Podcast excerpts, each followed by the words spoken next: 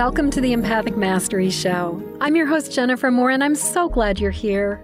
This is a place where we talk about what it means to be highly sensitive and empathic, how this impacts all aspects of our lives, and we explore tools, resources, and solutions so we can shift from absorbing all the thoughts, feelings, and energy of the world around us to being beacons for calm, love, and healing. Hey there, everybody. I am back and I am really excited to have my guest this week. Michelle J. Howe is an expert on empaths. And we're going to be talking all about what it means to be highly sensitive and empathic and how this impacts all aspects of our lives. Michelle J. Howe is an evolutionary guide, an awakening speaker, and a master healer. She is the founder of Empath Evolution and the curator of the Empath Evolution community for individuals who are highly sensitive feelers, healers, and you know it, empaths. Michelle is a powerful channel of high vibrational healing energies with a mission to awaken your sense of inner connection and deepen the trust you have in your own natural gifts and intuition. She's passionate about teaching her clients how to embrace the path and process of spiritual awakening. As a highly attuned empath, certified Reiki master, integrated energy therapist, soul detective practitioner, and Metatronic healer. Michelle's private practice, empowerment workshops, online programs, and specialized events serve to awaken, inspire, and lead a forward movement to soul consciousness, where feeling and healing are seen as essential to personal, interpersonal, and professional success. Welcome, was, Michelle. Thank you. Thank you. Thank you. That was a little too long. I'm like, I need to get this shortened up a little bit. Uh, yeah i mean i always encourage people to give me 100 to 150 words but it's really really hard when you've been living an entire life and doing all these amazing things to like how do you narrow it down so as before we jumped on to the to the recording I had said that I'd like to do something a little bit different with you instead of just starting at the beginning and like, what was it like as little baby empath Michelle? I would love to just talk about what is your definition of empath? Because I know I have an idea of what I think of as an empath, but you know, this is not a scientific term. This is not a clinical term. This is a pop culture term. And so I'm always like, I find different people have different perspectives about what it means. So, how do you define the word empath? I'm glad you're asking this question because it is one of the first questions I also ask when I interview someone. And I am always surprised just what angle they're coming at it, what their experience is, what they what they relate with that word empath. So I'm going to give you my answer, which is my big answer is well, everyone is empathic in some ways, right? Yes. Everybody's feeling something. Hopefully. Oh, well, yes, right. There are some people that really ver- feel very little comparatively speaking, but um, so I kind of look at everybody, I, I look for the soul in people. And that's mm-hmm. part of what makes me an empath. I'm always looking deeper. So to me, an empath is a deeper person. I sense deeper truths. I don't look at superficial. Um, I tend to hold the space from when I was like, before I knew any of these things. My husband would be like, I don't know what is wrong with you. Why are these people telling you these stories? Why, why? And I'm like, I have no idea, but it's all right. I'm like, I never minded listening to people. So my definition of an empath, truly an empath, and some people don't know that they really are empath. Yes. Okay. Is that person that can, they just naturally shine. They have this like very youthful, uplifting way about them. That's their natural way, period and people mm. feel very comfortable with them sharing this, sharing that. They're not being judged by it. You know, on a deeper level, that empath can be experiencing all kinds of challenges, but it's oneness. She's connected to spirit, she or he, in such a way that she's able to, on a spiritual level, help people transmute, transmute. Like she's uplifting what's around her. If you find me in, if you're in a crowd, the empath will pick out the person that's in pain and go talk to them. Yes. There is no indication, there's no outside reason other than there's a beam that goes from me to her. Mm-hmm, mm-hmm, I'm going mm-hmm. right over there because that person needs me right now. Yeah. Yeah. So there's a service element with it, there's a maturity of the soul. But like I said, some people don't know that they even have this. So also I run into the some of the opposite is people either they think it's like they're a class or two or three above other people because they are this. And I'm yeah. okay, pull it back. yeah. Pull it back. Yeah. Yeah. Like, this doesn't make you special it mm makes you an important you're playing a role and it's important yes. to know what this role is otherwise you're going to get run over tossed by the road you're just not going to know what is coming towards you so it's an yeah. information knowledge is power so yeah it, what I find I'm struck by is I really hear a lot of similarities and slight differences in how you and I define it.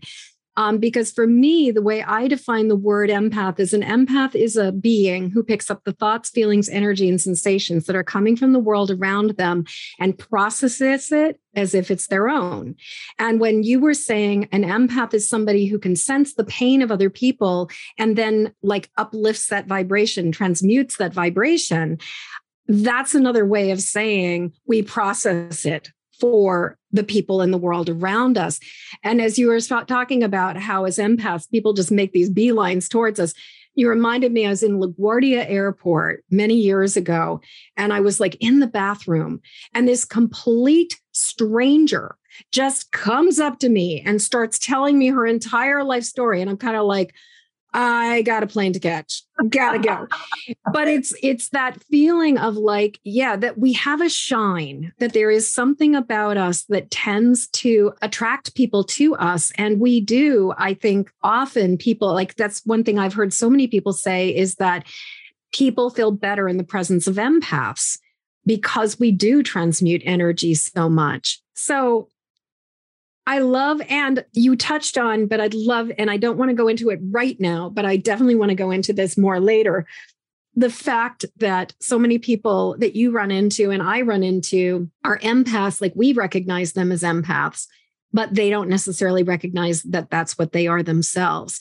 But before we go there, yeah, I would yeah. really love to start with you and your experience as a kid like were you a highly sensitive person what was your experience like were you not quite like all the other one of these things is not like the others you know like tell me about well, your childhood okay so i don't know i didn't find out till i was almost 40 years old that i was an empath i didn't know there was such a word as empath wow I okay. was so lucky. I learned about it when I was in my late teens.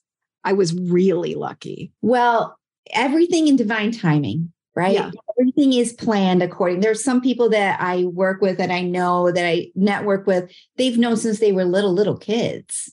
Yeah. It's not yeah. anything new they, you know, they knew. But what I can tell you as a young child is that I knew I had a mom who didn't really you know she wasn't forward thinking in in any which way and like anytime i tried to like oh i think i'm feeling i'm like, Michelle, that's not really the case. She was very logical minded. And at different points, it came out a little bit more in my teens that I was feeling and and not liking what I was feeling and I was rebelling and and she'd be like I don't know what you're picking up but that is not what's happening here like so it wasn't something that was supported well, and I've had so many conversations with so many empaths, and this seems to be a fairly common theme of the gaslighting and the invalidation of the fact that we're picking things up that the family members are not interested in us acknowledging, because that would mean they'd have to deal with something. And so instead of validation and acknowledgement and saying, You're right, I'm feeling really sad, or You're right, I'm really going through something, I'm feeling really angry, or I'm feeling really scared.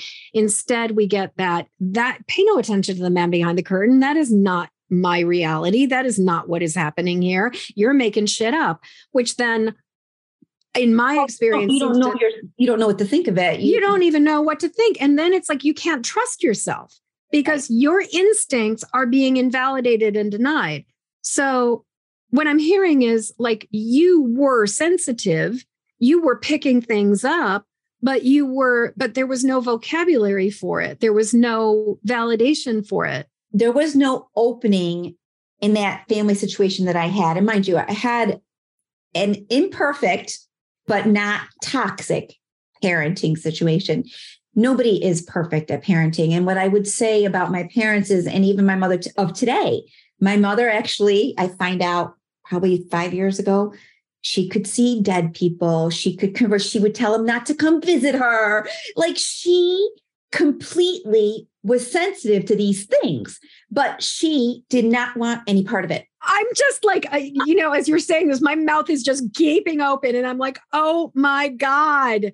Yeah, yeah. So so it's like she doesn't want to deal with her abilities and her gifts. And so instead of being like, yeah, I see dead people too, she's like, this is not real this is not happening.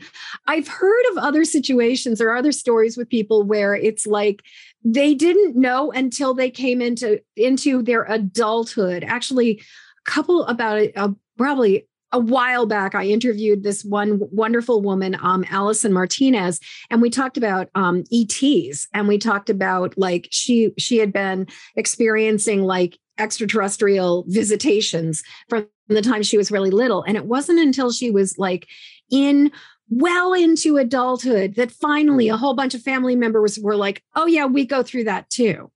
Like everybody had been saying, like, like denying it, it. Like it's behind closed doors. We don't yeah. talk about it. It's almost so. What I want to go back to revisit is that people can't give you what they don't have.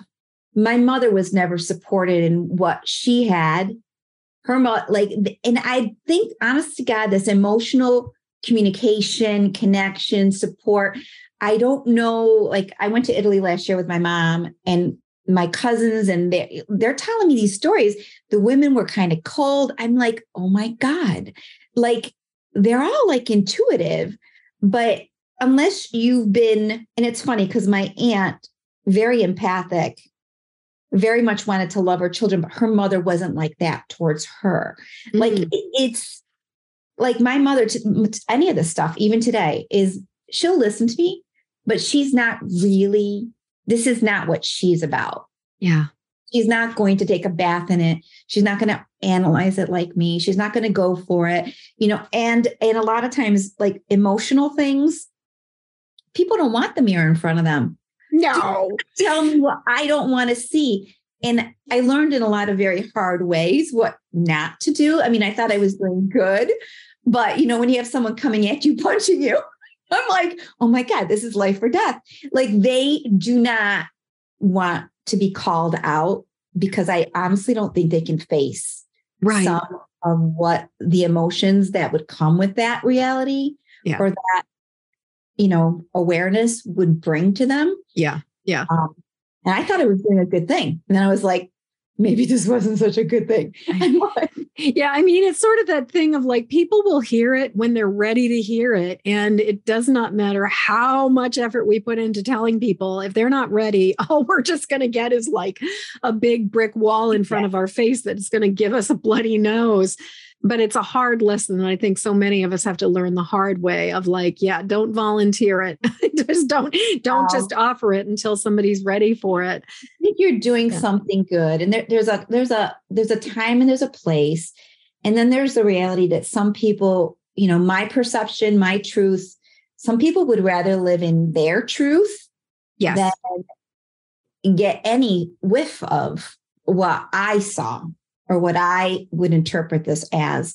The other learning recently that I had was I have a sister, she's 10 years younger than me. And if we sit down and talk about our childhoods and our parents and the experiences, and we could have been at the same, I completely have a different storyline to tell you than she mm. has to tell you. Yes, yes, yes. It's so fascinating when you start comparing notes with your siblings and just how their storyline and their experiences can definitely be like there's the collective or the common things, but then there are also the things where it's like, that was so not my experience. And I find that very fascinating, just the ways that everybody has, like, they're seeing it through their own lens.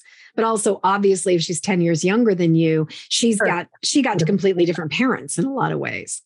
It was a different time for her. Yeah. So what I repeat and what she like, and when she tells me, I'm like, huh? I'm like, I don't remember any of that. That wasn't part of what I remember looking at my aunt or my grandmother that way. No, nope, that's how she looked at them because we really kind of grew up at different times in the house. Yes. Going back to the fact that you did not necessarily realize you were an empath until you were in your, like, until very, very recently in your 40s. In my 40s.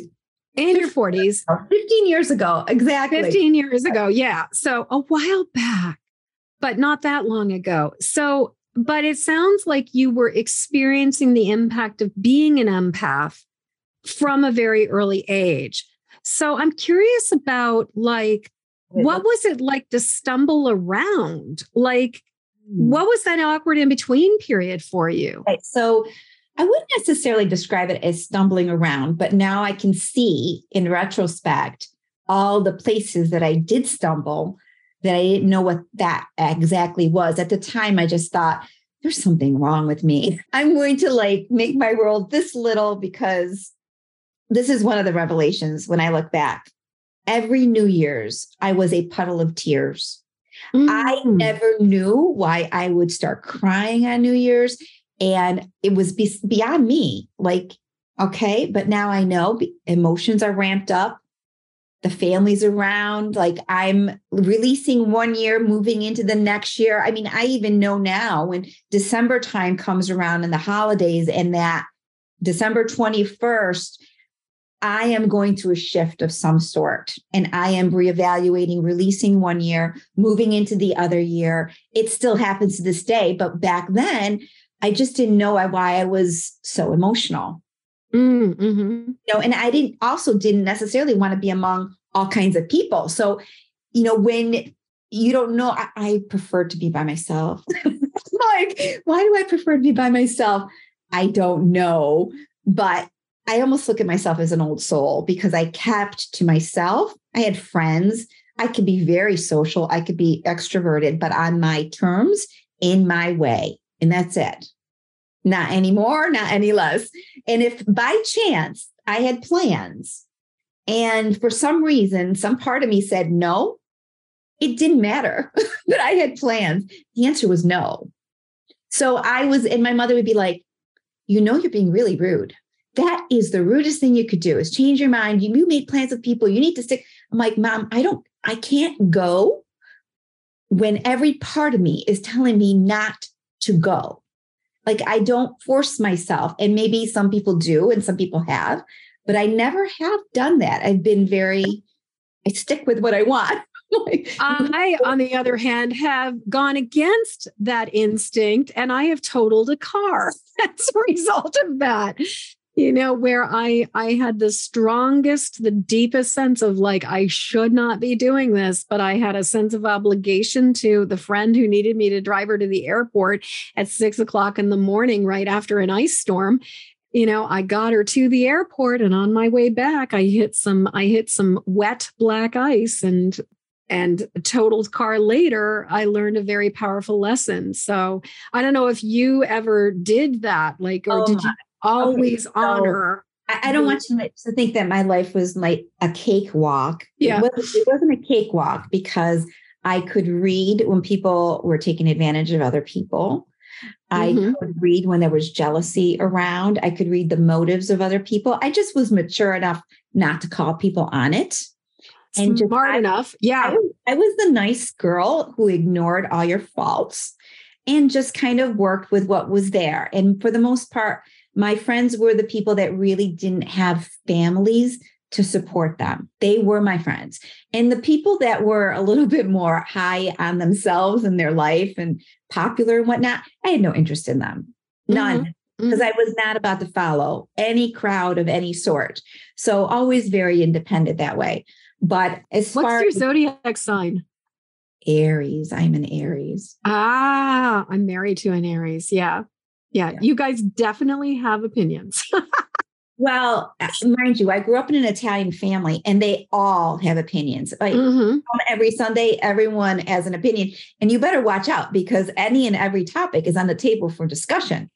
So, so, so you know, what you think is private is not private because they have an opinion about what you're doing.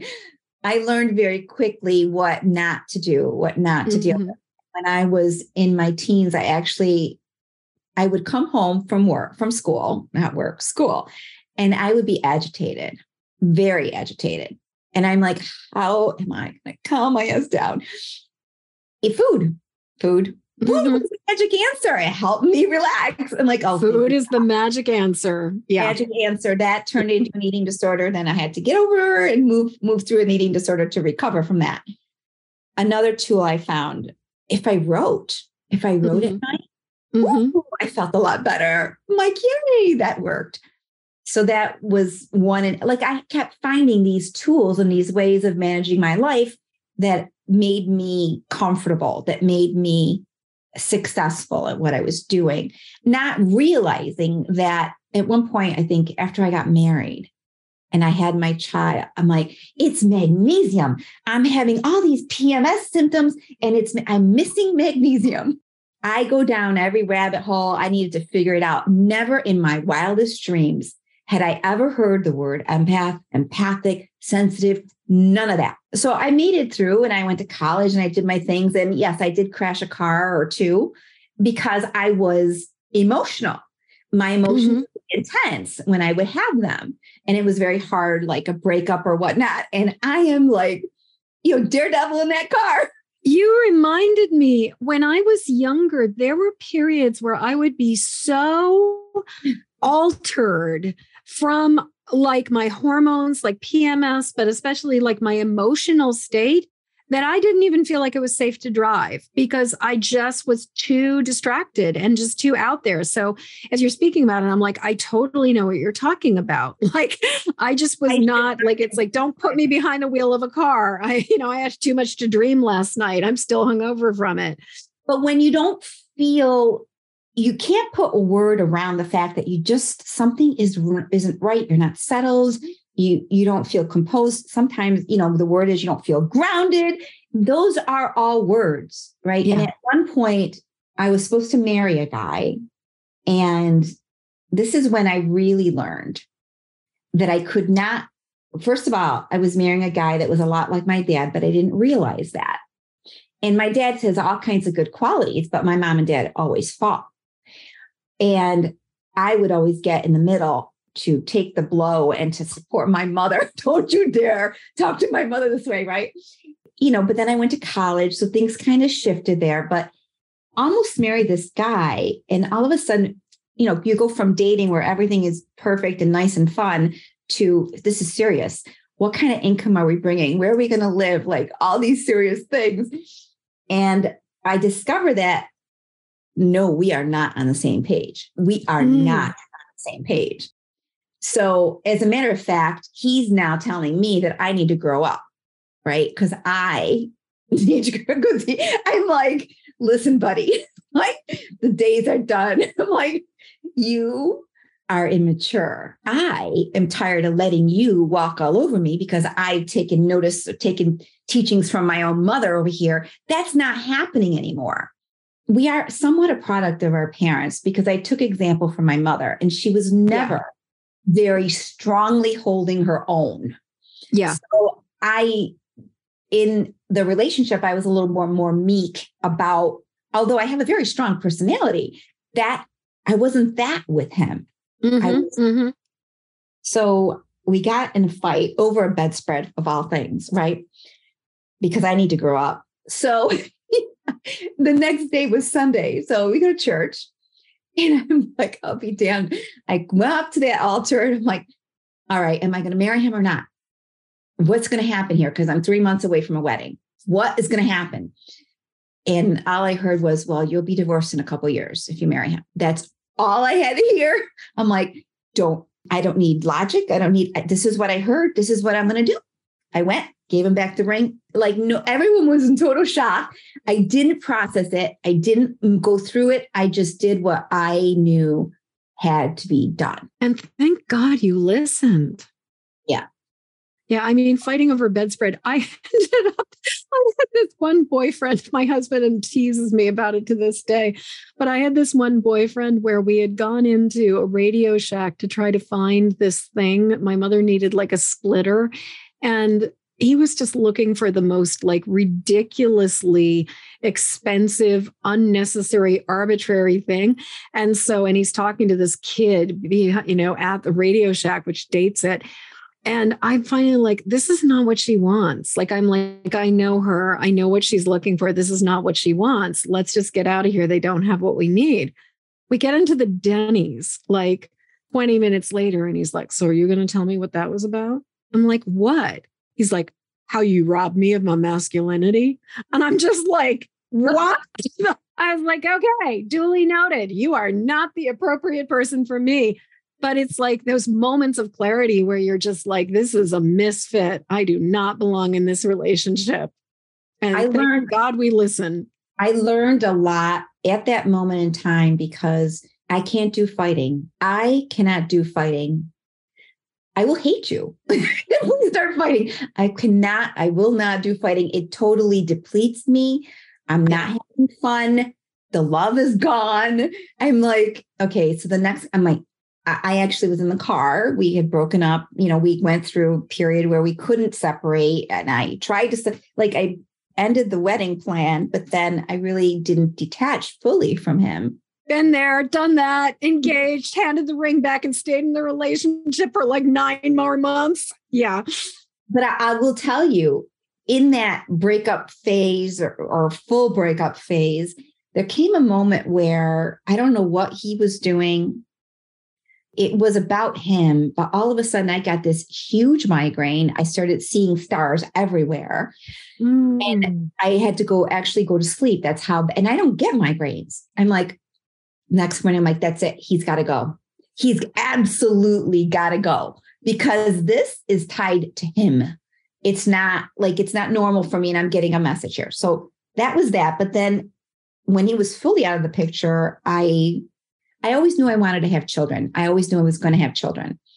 And I'm driving my car and I have a habit of talking to myself or to whoever's listening, because I've always believed somebody was listening to me.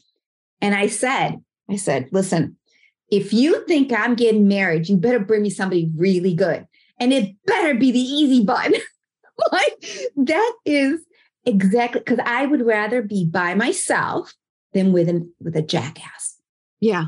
Absolutely. And that did work out. I mean, I'm like, these are the things that I think define some of our, a lot of our life, the moments and the standards and what we're willing to put up with and what we're not willing to put up with, period. Yes, yes, yes. You know, when I first saw the movie Thelma and Louise, the line that I think it's like Susan Sarandon says to Geena Davis, you get what you settle for. That rocked my world. Like that shook me so hard because there is something so powerful about that. I think for all women, you get what you settle for. And especially as you were saying how your mom was so meek and had like been socialized to like not push back and to not have boundaries and to not be particularly firm. You know, it's like we are taught to settle. We are taught to tolerate. We're taught to accept like really unacceptable behavior. And what well, a oh, miracle. stereotype of being a loving caring woman supportive. That's how you do it. And i mean mind you i've always had a strong personality so when i tell you my mother would look at me and she goes you are not acting like my daughter because she would always like Michelle, you need to you need to be nicer. You need to not be so strong. Like I'm like, mom, what's wrong with them? Like she just, but then as she saw me with this first guy, she's like, you're not acting like you're not acting like my daughter. And I was I was acting like her. Mm-hmm, mm-hmm. And he was acting like my father. So mm-hmm. I was just kind of copying the relationship, but it wasn't a healthy one. And in yeah. order for me, and I'm not going to long term put up with that it wasn't going to work. Yeah. Period. So I was mad because damn, I'm like, I fell in love with you and you're not the right guy. Like, how could that happen? Like, no one would in their right mind want to fall in love with someone who's not the right fit for them. I think, though, that also as empaths, we have a capacity to fall in love with people and to love people regardless of who they are like that is one of our our gifts is the ability to find the soul as you were saying like behold the soul within somebody and love that soul which wow. means that we sometimes will overlook all the things that are like ah you know mind you at the time i didn't know anything about empath mm-hmm.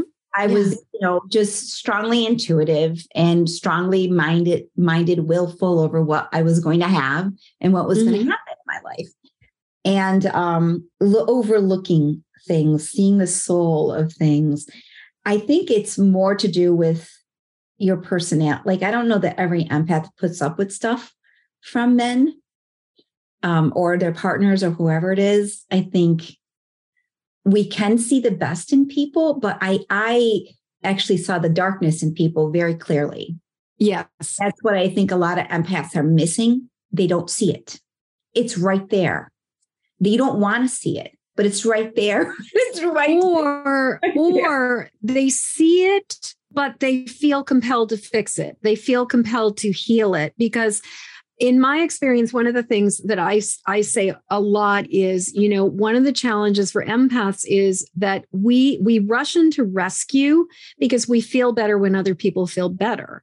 And so a lot of times we meet somebody who is going you know who has that darkness and the savior stuff comes in the urgency to make it better comes in. But it's almost like we see it as a wound instead of as like a oh this person is like bad news or toxic and we just need to stay away.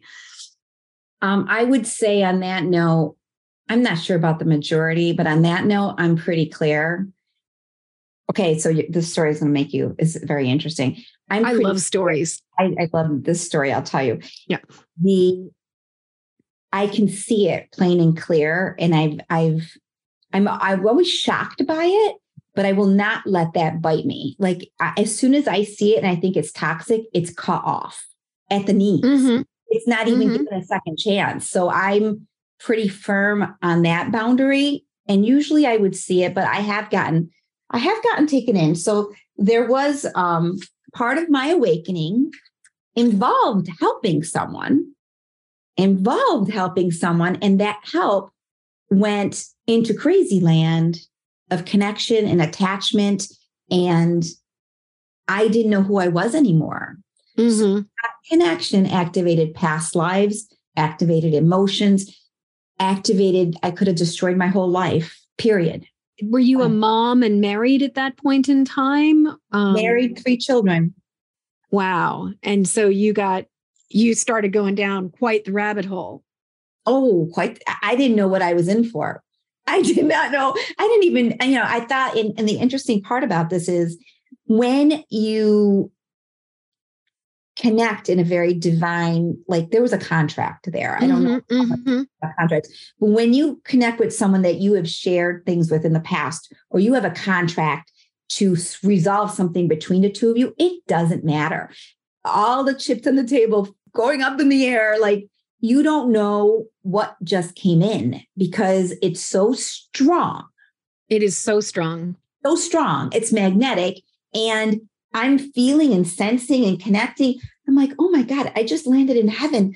I have never felt this before. Like, I, it just completely, I was like, oh my gosh, now I'm naked. I mean, like emotionally naked. I'm like, holy shit, I'm involved. Like, I have never been that I don't say taken over, but taken taken in by enchanted, that, enchanted by that that connection, yeah, that feeling. Like I just want more. I just want my God, and like, and then you would like get enchanted, and then you would drop. Yes, like, oh wait, who am I? What am I? I'm completely emotionally confused. What is going on? Like, and then you lie to yourself because you got to put yourself back together. I got control, yeah. right? I want some more of that sweet candy. Bring me some more of that sweet candy. That sweet candy was so sweet, right? but then you get addicted. It's like an addiction, it's an attachment to another person. Yeah.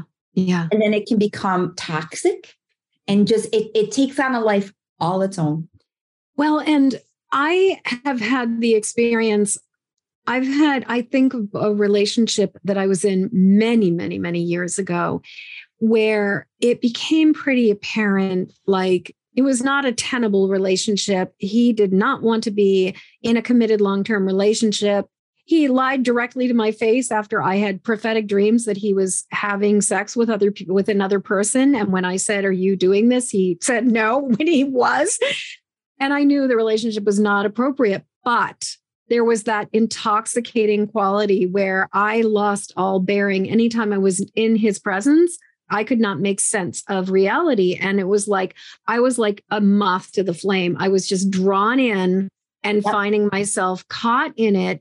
And it was like when I was away from it, I could have perspective. But as soon as I was called back, I was just like, you know, I'm like just sitting under the table, like waiting for his crumbs. And I ended up finding that the only way that I was able to get any reconciliation or resolution or peace with it was to just like completely like cold turkey just like cut him off entirely because anytime i was in his presence i had no sense of i didn't know what end I, I just didn't know what was up what was down what was sideways what was backwards i was just so completely confused because what he was saying and what he was doing and then what his energy body was saying were all three completely different things he was saying that he was not ready for a commitment. He was spending time with me, but then his physical, like his energy body was like, oh my God, I love you. Like we were like that.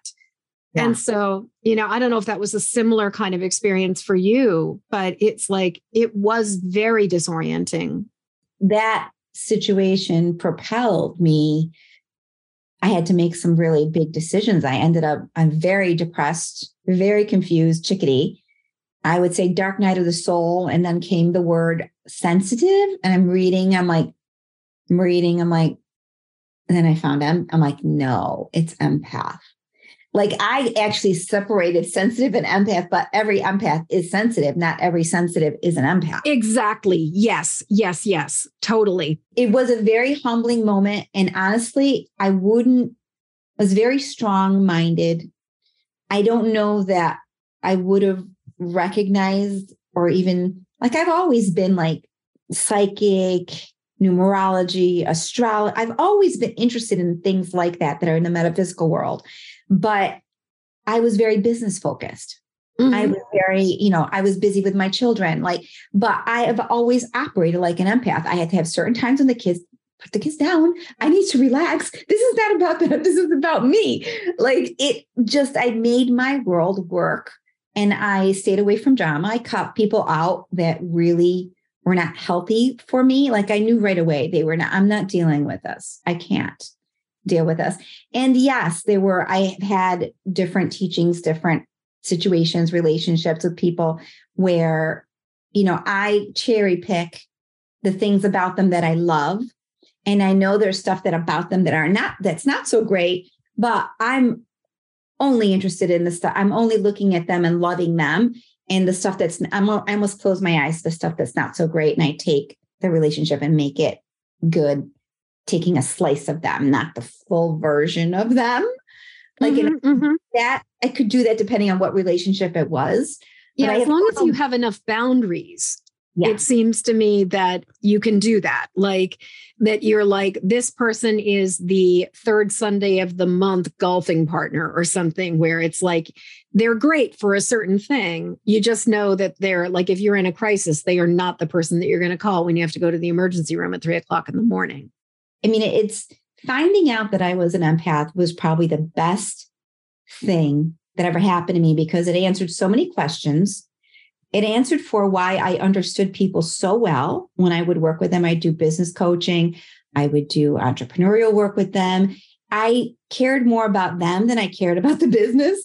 So I knew, like, yeah, you know, I know what your vision is. This is, you know, it's like the the business is an exercise to help them develop, but I cared about them. Mm. What is your heart saying? And they always left better than they came. And I had different clients and some of them were very ADHD or whatnot. And they'd always give them to me, give them to me, because I can tell exactly what they're doing. I'd settle them down and this is what we're doing. And they would feel better when they left. So it's, it is a gift that a lot of people have, but they don't recognize it as such.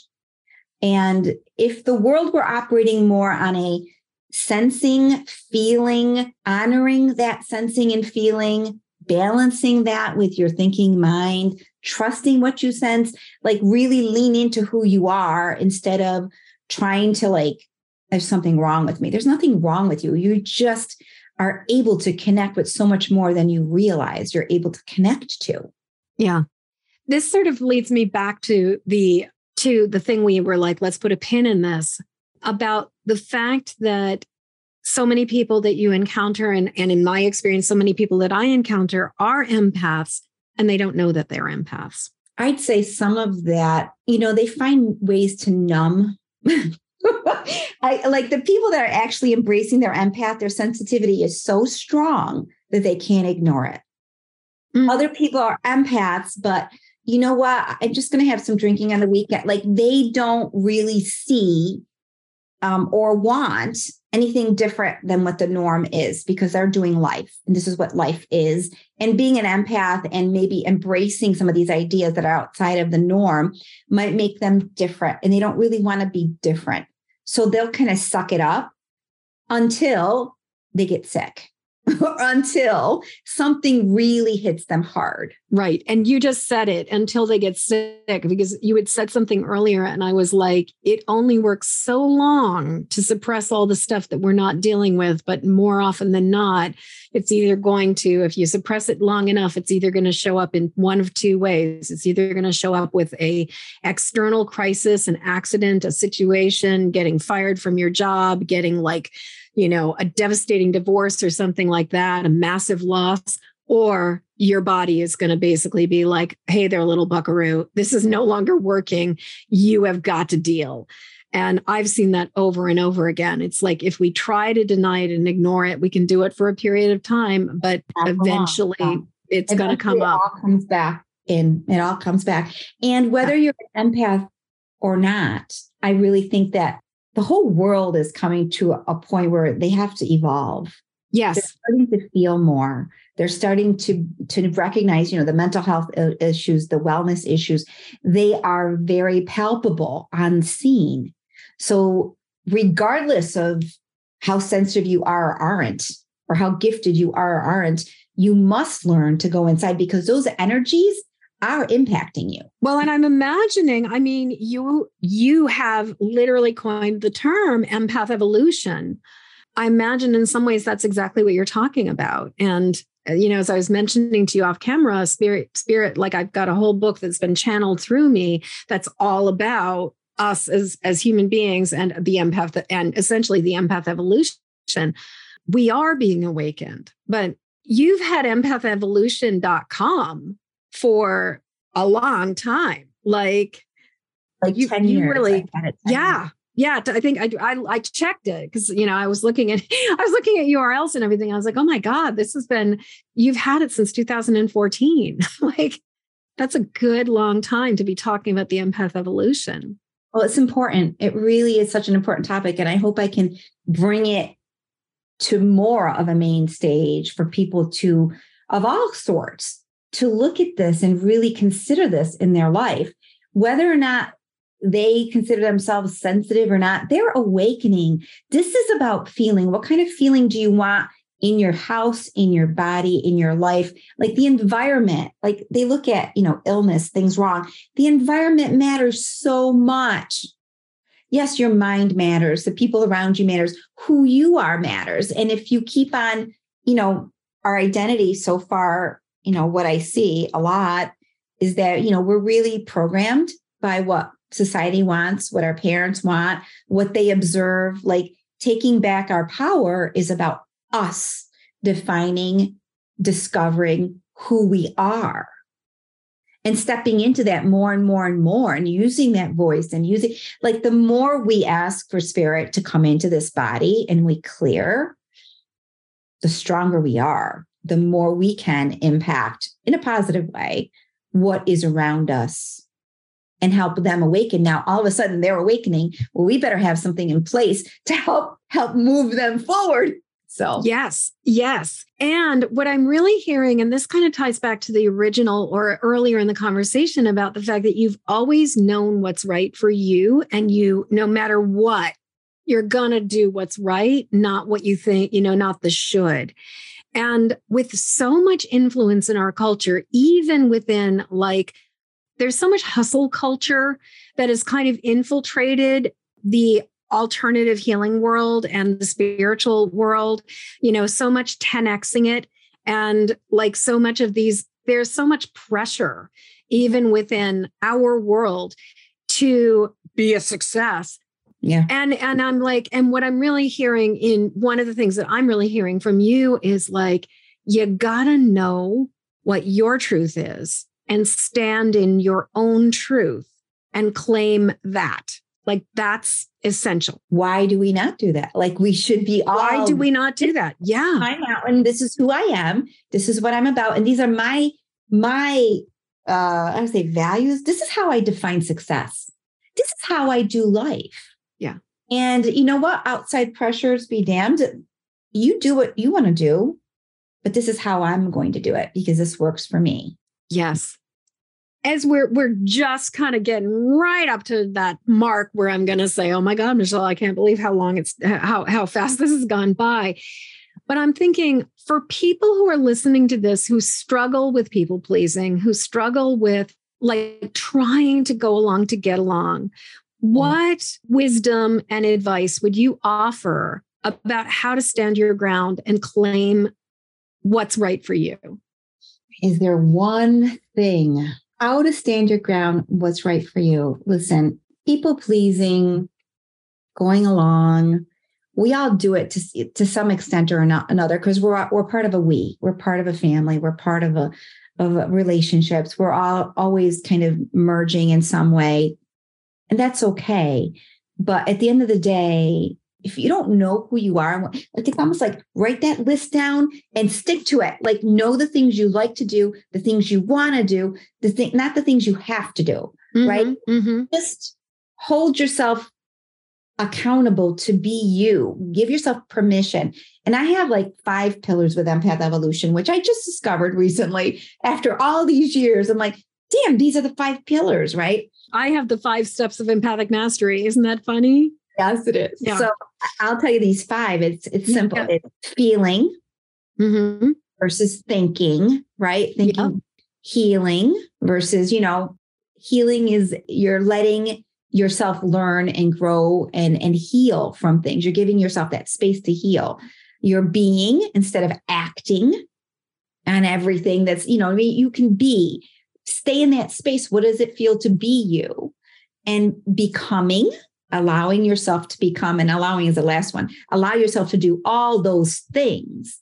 And when you put that soup together, you really start sitting in more of a, whoa, what does it feel to be like quality? Like Michelle as a dessert, what does she taste like? What does she feel like? Like I always said, I want empath evolution to be a soft place to land. Mm. I want that to be the feeling that I'm creating and that's how that's that's where i would want to be like it's almost like i want to create the feeling before i even define anything else because i want to be in that feeling every day as much as possible but you know in the middle of our days we have things we have to do we should do like the rhythm of how we move through our day what we sound like what is coming out of our voice all of this is part of the expression our creative expression our essence and if we can get in touch with that the people pleasing is you're getting love from them. That's why you're trying to please them. But if you're right. already a pillar of love,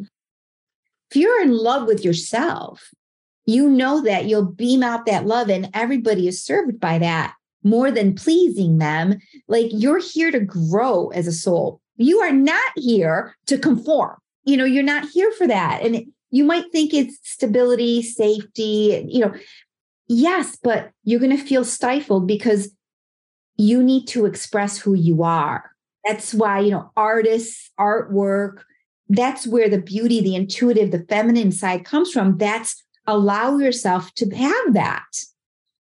So you create your life and you make this life what you want it to be, not what the world tells you it needs to be. So then all of a sudden you feel like a victim. You're running around like a chicken with your head cut off.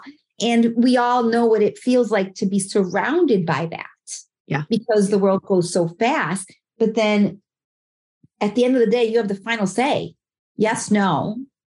So in all this work I've done the last three months, what comes as a huge truth is that we lose ourselves every day, every day, unless we are specifically on purpose being ourselves.